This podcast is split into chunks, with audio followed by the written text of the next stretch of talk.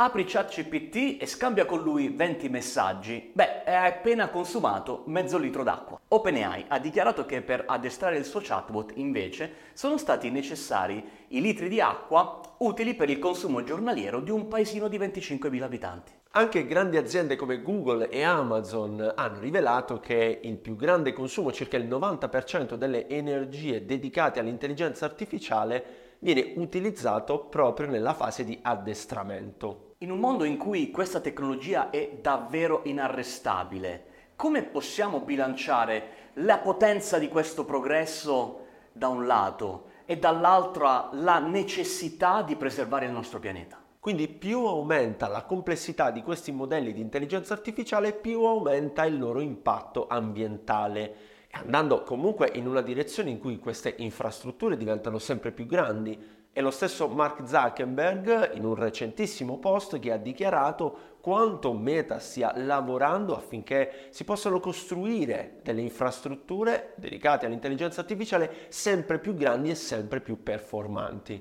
Leggere però questi dati e fermarsi qui potrebbe essere un grave errore. Dobbiamo considerare anche tutte le informazioni che ci servono per capire se oppure no l'intelligenza artificiale inquina e quindi vediamo quali sono le strategie che si stanno mettendo in campo per rendere questa tecnologia più sostenibile. Numero 1. La posizione geografica del data center è fondamentale. L'Unione Europea è fortemente impegnata nella riduzione dei consumi delle risorse energetiche, visto che i data center che si trovano all'interno dei confini europei sono tutti con certificazione ISO 14001 e quelli della sostenibilità. Facciamo un esempio. Un data center in Germania e uno in Cina, a parità di consumo energetico, avrà sicuramente un impatto differente. Perché?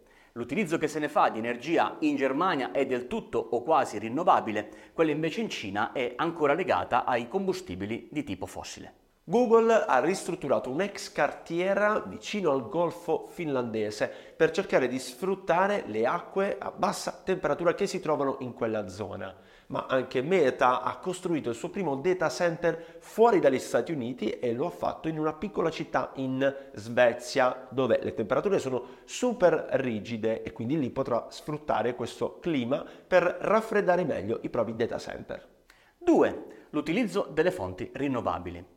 E qui, Pasquale, ho un esempio per te di un'azienda tutta italiana. Parliamo di Engineering, che già dal 2011 ha pensato di utilizzare un impianto geotermico per raffreddare i propri data center. Pensa che questo ha permesso loro di abbattere i consumi energetici del 25% nel 2022.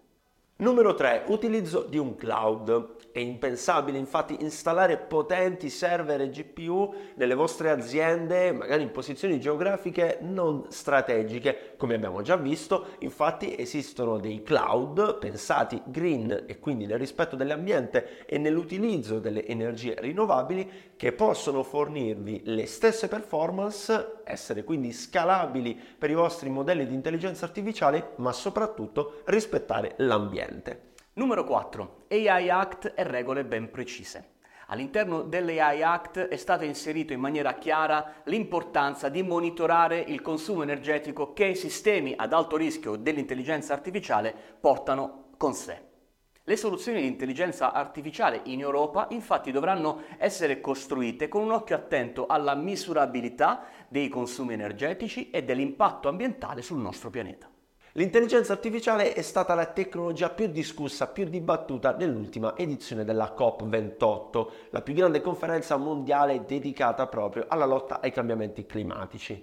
I paesi che partecipano, tutte le nazioni, eh, si riuniscono per cercare di stilare le strategie, le nuove strategie e eh, cercare di utilizzare anche la tecnologia, come ad esempio l'intelligenza artificiale, per combattere i cambiamenti climatici Pensate, il primo giorno della conferenza gli stati membri e Microsoft hanno presentato l'AI Powered Climate Data Hub, un hub che ha il compito di monitorare gli impegni presi dagli stati per ridurre le emissioni di combustibili fossili. Anche le aziende tecnologiche si sono mobilitate su questa tematica. Infatti DeepMind, azienda di Google, sta realizzando algoritmi di intelligenza artificiale che permetteranno di ridurre le emissioni di energia per il funzionamento dell'intelligenza artificiale e quindi è l'AI che aiuta a rendere l'AI più sostenibile.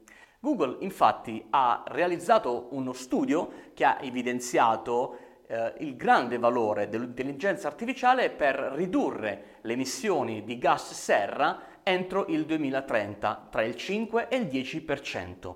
Pensa Pasquale, questa quantità di gas corrisponde all'emissione totale dell'intera Unione Europea in un anno. E in Italia? Beh, in Italia ci sono degli esempi molto virtuosi.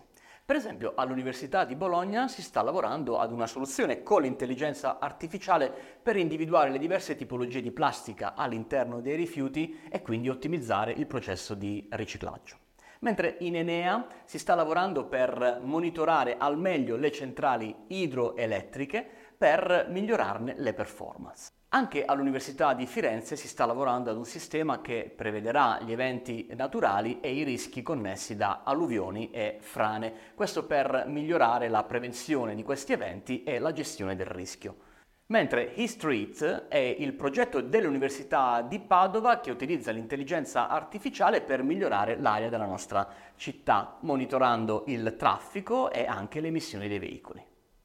Ma non solo la riduzione delle emissioni, l'intelligenza artificiale è già utilizzata per rendere il nostro ambiente e le nostre attività più sostenibili. Pensate agli algoritmi che sono oggi utilizzati per ridurre gli sprechi delle nostre risorse naturali, come ad esempio l'acqua.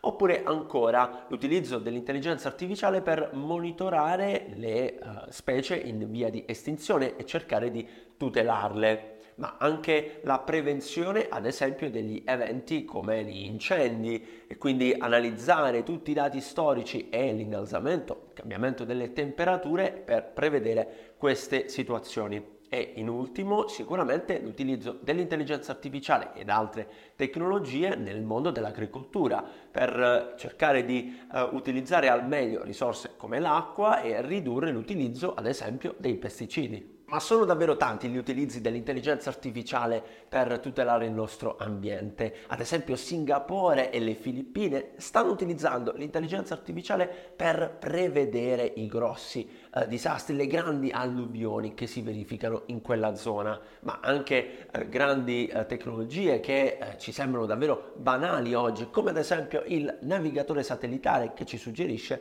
una strada più efficace più rapida e magari anche più breve e ci permette di evitare il traffico e quindi ridurre l'inquinamento. Ma anche altre applicazioni per noi così quotidiane e addirittura diventate banali come ad esempio le previsioni meteorologiche. Anche lì l'intelligenza artificiale sta aiutando le persone che lavorano per fornirci le giuste previsioni con una efficacia sempre più vicina poi alla realtà dei fatti. Ogni giorno siamo chiamati a prendere delle decisioni che impattano anche sul nostro ambiente. Scelgo oggi l'auto oppure prendo un mezzo pubblico, oppure ancora tengo l'aria condizionata accesa o cerco di sopportare il caldo. Certo, alcune di queste decisioni sono davvero difficili da prendere, altre per alcuni di noi sono molto facili. Quello che abbiamo voluto fare con questo video è analizzare per te e insieme a te i due lati della stessa medaglia l'intelligenza artificiale che aiuta il nostro ambiente a vivere meglio e anche l'intelligenza artificiale che impatta sul nostro ambiente.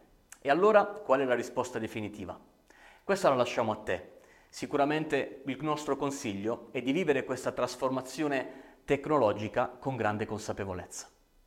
Se ti è piaciuto questo video faccelo sapere, lasciaci un commento, metti un like e chiaramente iscriviti al canale. Noi ci vediamo sempre qui, alla prossima! Service of